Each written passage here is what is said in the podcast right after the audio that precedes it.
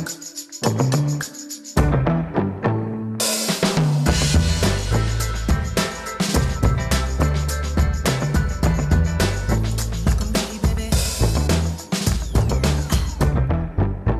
evening. You're listening to Skip Intro with me, Kelvin Yee. In the studios with me is Ian McNally, Bahir Yusuf, and Julian Yap.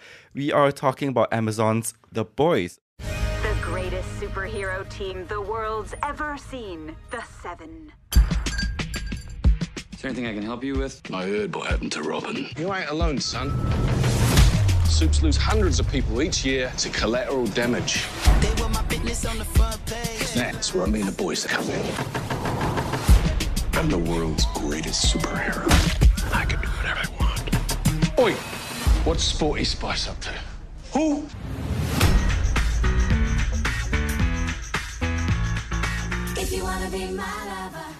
Well, to me, it's just the worst possible timeline after the end of The Incredibles 2. Yeah, I, nails I- it. Yeah, I go with that. Yeah. Uh, so, if you don't know about The Boys, The Boys is a comic book by Garth Ennis and Darick Robertson. Um, it ran for a few issues with DC before it was kicked off and go over to Image because it was too close to what they were actually doing with superheroes. Oh, okay. And it's set in a world where they do have superheroes. They're all kind of owned or sponsored by one company called Vought. I mean, I think they work for one company. They work for Squad. one Yeah, company, yeah. yeah, yeah. But it's a world where superheroes would be treated like sports stars. They all have advertising deals. They deal with organized crime in that the company actually organizes for them to go and Yeah. stop crime in areas where a camera crew is going to be available. no, because you know liabilities. Yeah. you know you have to make should make sure for these things. just in case you beat up the wrong people. Yeah. It is corporate superheroes. yes, corporate superheroes is the perfect way to describe it. And it. into yeah. this world comes Hughie, who's with superheroes with great power comes great collateral damage, basically. So there is a Hughie's character whose girlfriend is horrifically uh, dismembered by a superhero called A Train, who's basically the Flash as he speeds through her. And this sets off a whole look at the dark, seedy underbelly of what these superheroes are. And this group called the Boys, who are put together to spank them when they get out of line, yeah, basically. pretty much. Yeah, uh, I was not expecting what I got. Yeah, I haven't read the comic at all. I have not read any of that comic, and I mean, fairly early on in episode one, you're kind of quickly introduced to this idea that this is no Marvel universe. Yeah. yeah, this is not a peachy universe, and that came out of left field for me. Yeah. yeah, Uh, just from the trailer alone, I was kind of expecting a kick-ass sort of thing. I didn't. I know Hmm. The movie, not an actual, yeah, like, no. truly I kick-ass I knew thing. nothing about the comic. I didn't know it was a comic. Hmm. Um, but and you know what? Starting episode one, that first five minutes was so boring that I was, oh no, this is it for eight hours. Nah, this is what I'm gonna. It. And then five minutes in, something happens, and it's exactly the kind of gross kind of murder that you want to see five minutes into a fun comic book superhero kind of movie. That it drew me in like instantly, Yeah. and that's it carries you through the entire show. But it's not. They don't do it so much that you kind of get bored of it in mm. the in the kick-ass way where when you're about an hour in you get desensitized, right? yeah. yeah. So every time a new killing or a new murder happens, you're just, oh wow, that's some guts, that's some blood. I love Yeah. it. It's truly horrifying at times. It is truly horrifying. I think it's.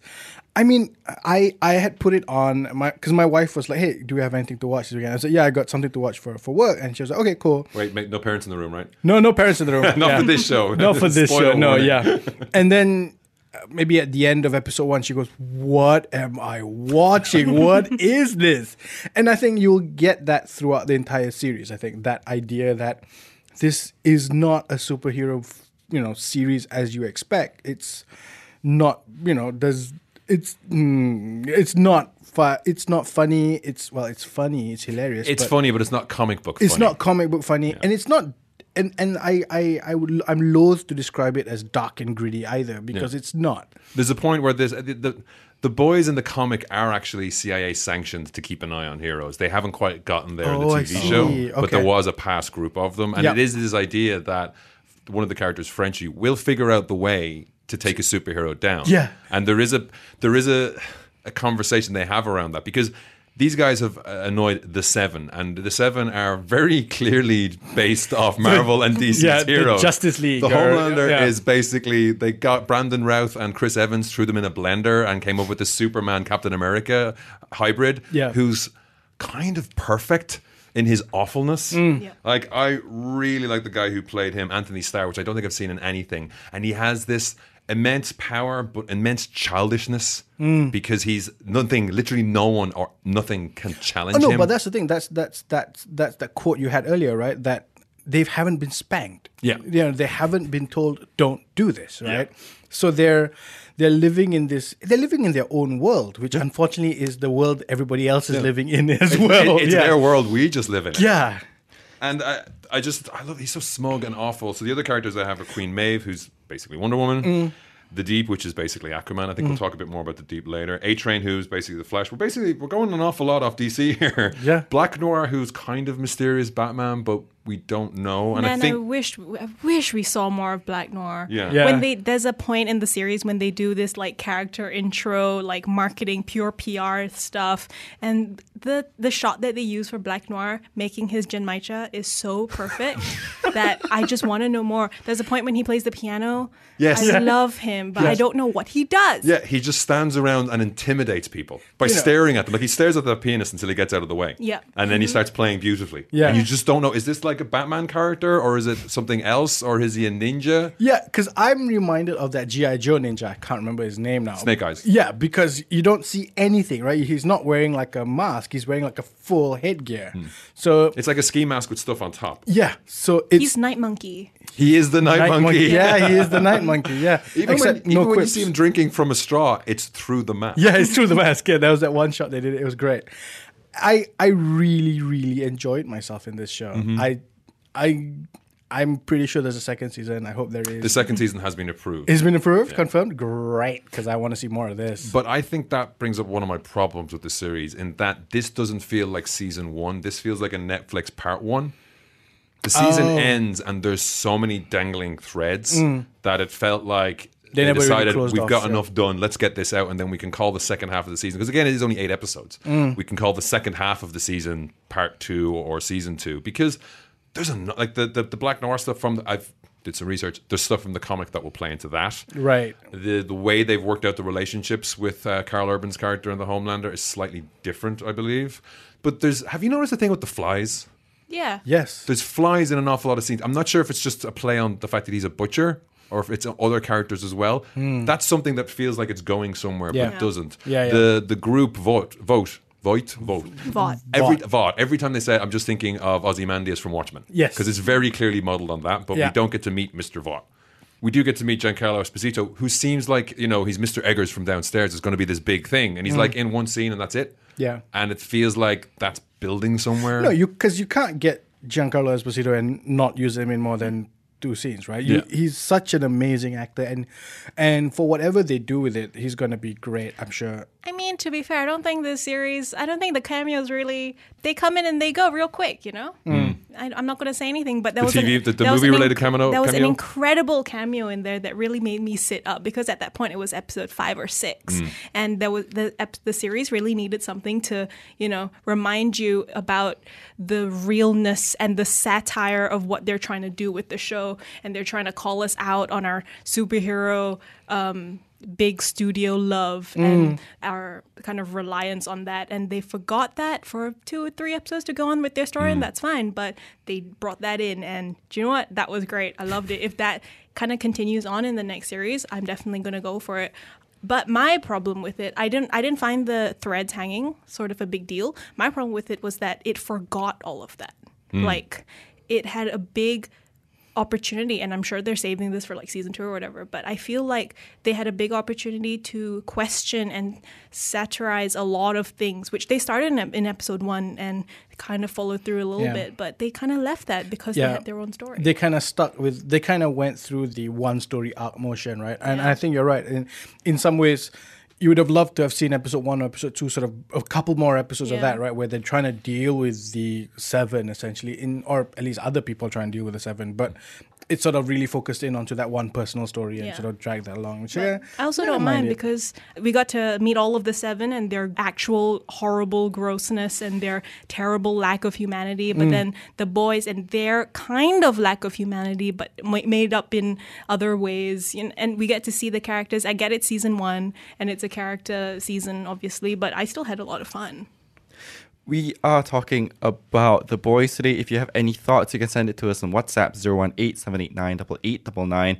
On social media, we're at Skip Intro MY. More after this, BFM 89.9.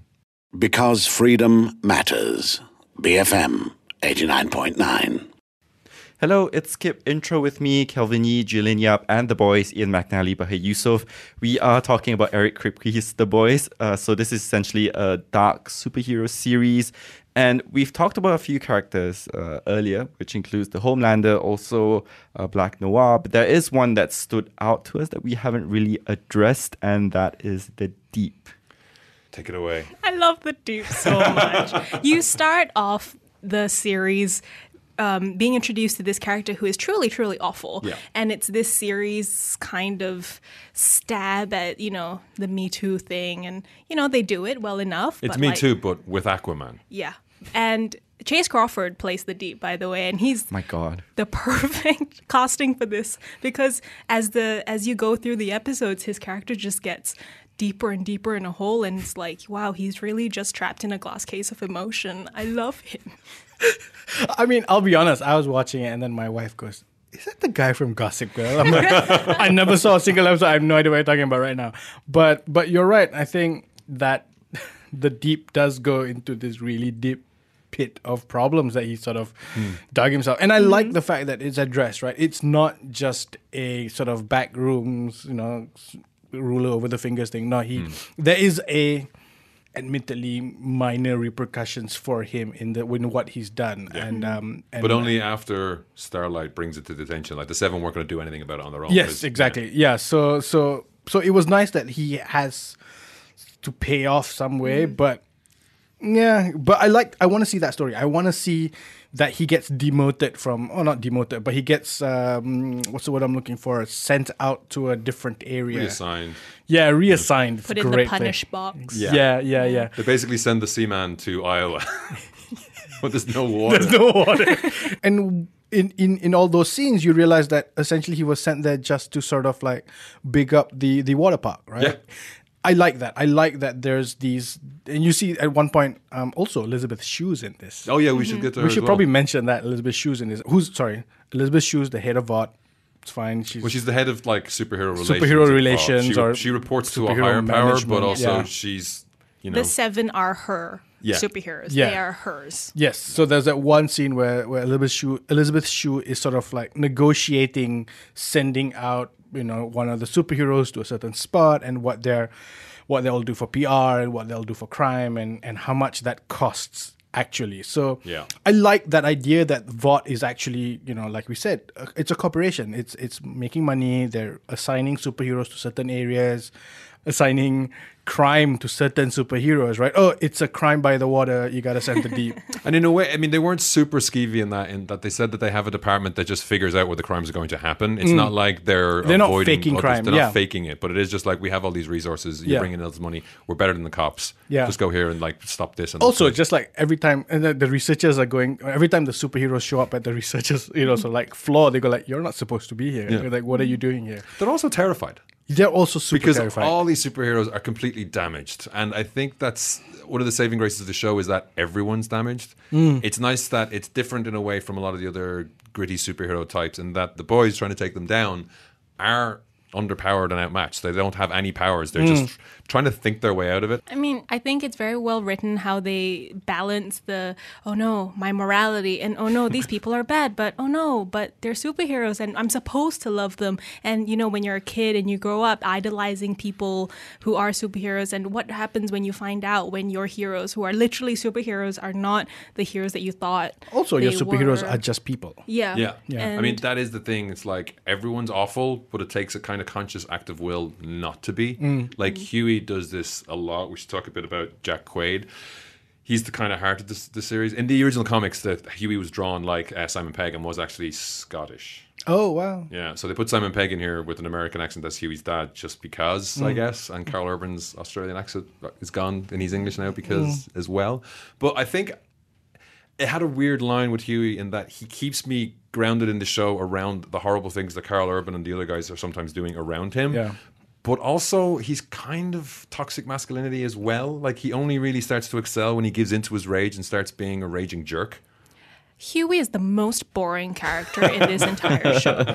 Like in the same way that Orange is the New Black, how you don't care about Piper in every scene that she's in, you kind of forget that Hughie's in the show at all until you see him in the background when Karl Urban is doing some stuff. And that's fine because I don't really need him to be the kind of driving force. There are there is a little like thread that they kind of tie together with Starlight, um, one of the seven who comes in at the start of the series um, as this new member of the seven. But even then, Starlight is a better anchor. character. Yeah, she's a good anchor for episodes and scenes where Hughie does not. But the fact that they try to tie them together because they're both sort of the newbies of the series and trying to go into this whole superhero world with you, so you kind of have to follow them.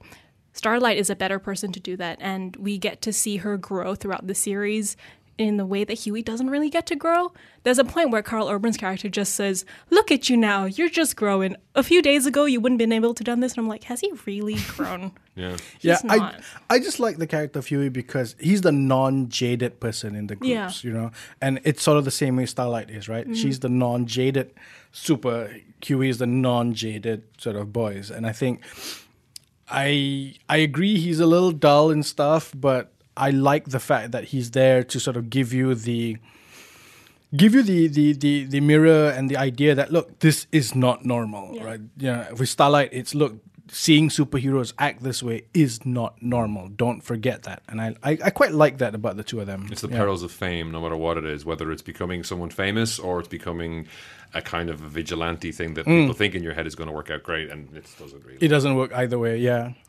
Does this well? How does this compare to the other superheroes, gritty superhero series that we see out there, and that includes uh, Amazon's The Tick, Wanted, Kick-Ass, and all that? It's. I mean, for me, it's not gritty. I think. Right. I think the word I gritty. mean, there's a lot of grit under its fingernails. No, but I'm not absolutely. sure. but it's not. It's not trying to be gritty, right? It's not mm. that. It's not that Batman versus Superman trying to be. Hey, I'm all gritty mm. now. It's all dark. I forgot my lights, kind of situation. this is just a really good story. It's mm. it's funny. It's violent. It's and you know what? Towards the end of it, you do get a little jaded. Like just watching superheroes be just super annoying idiot people. It, you know, but you you have to again. You need that those guys to sort of come in and they have to be that awful to have the boys as their counterpoint. yeah, and and I don't know how to compare this to the other ones. Yeah. yeah. I think again it goes back to the fact that they're not super powered is a, a nice element of it.